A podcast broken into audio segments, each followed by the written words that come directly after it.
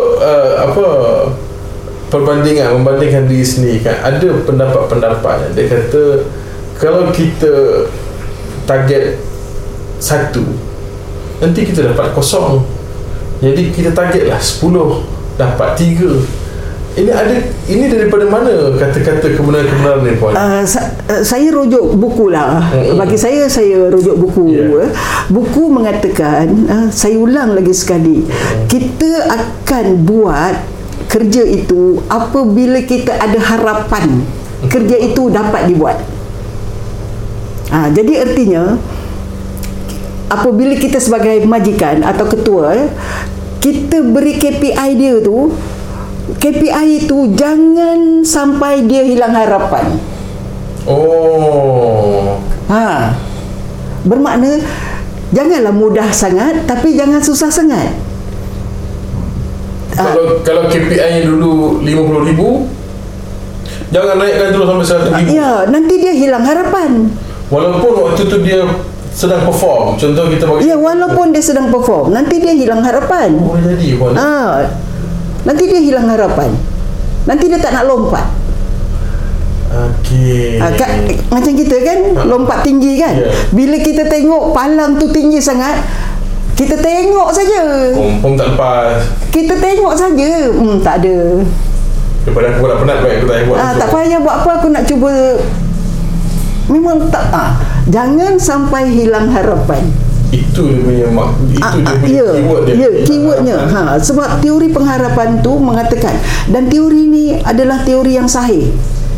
Hmm. Sudah di sudah di eksperimen banyak kali betulkah teori ni? Dan eksperimen yang dibuat tu, ha, eksperimen psikologi yang dibuat itu menunjukkan betul. Okey. Okey, untuk mendorong diri sendiri puan dengan cara yang ini membanding membandingkan prestasi dengan orang yang setara dengan kita kan. Dia tak jadi macam uh, too low ke puan? Eh itu sebab cari orang macam kita tapi lebih baik sedikit. Ah, Jadi macam Tuhan ni Janganlah bandingkan ABS Digital tu Dengan Michael and Ogilvy, Ogilvy ke umpamanya Ah, teruk sangat tu. Janganlah Tak bergerak kita. Bandingkan dengan orang sebelah je lah Hmm. Ha, Orang sebelah tu macam mana dia boleh dapat kan 3.7 million a year Kita ni barulah 3.2 Hmm. Ha, kan orang sebelah tu pun macam kita juga. Lebih kurang lah. Tapi dia boleh dapat 3.7. Kita ni masih 3.2. Dari segi dari segi kita punya uh, pengembangan bisnes pun Bukankah perbandingan macam ini dia melambatkan kita punya growth? Dia bukan isu lambat atau cepat. Dia isu staff nak buat atau tidak. Kalau dia nak buat jadi cepat lah. Sebab dia nak buat Kan Dia nak ubah cara kerjanya Kan Dia nak belajar benda baru ha, Dia nak eksperimen uh, Software baru Ha, kalau dia- kalau dia Cepat atau lambat Itu hasil okey. Kan Cepat atau lambat itu hasil Hasil usaha Jadi sangat penting Staff kita mau berusaha Dan kalau kita terletak benchmark terlampau tinggi, Dia tak maulah dia buat pun tak nak. Dia cuba pun tak Dia nak cuba pun tak nak. Ha, sebab Efek dia hi- Puan. hilang, hilang dia punya pengharapan dia hilang. Dan benda ni efek kepada tim kita, cara kita meletak benchmark dia terlalu efek. Ya, ya. Kalau okey saya nak tahu ni kita jadi macam sekian-sekian. Ha. Jadi, kawan tu buka website tengok, wih ini lain macam company. Oi, dia punya klien tengoklah kan tabung haji lah, Ah. bank negara lah, TNB lah. Kita ni siapa? Habis. Dia tak ada harapan.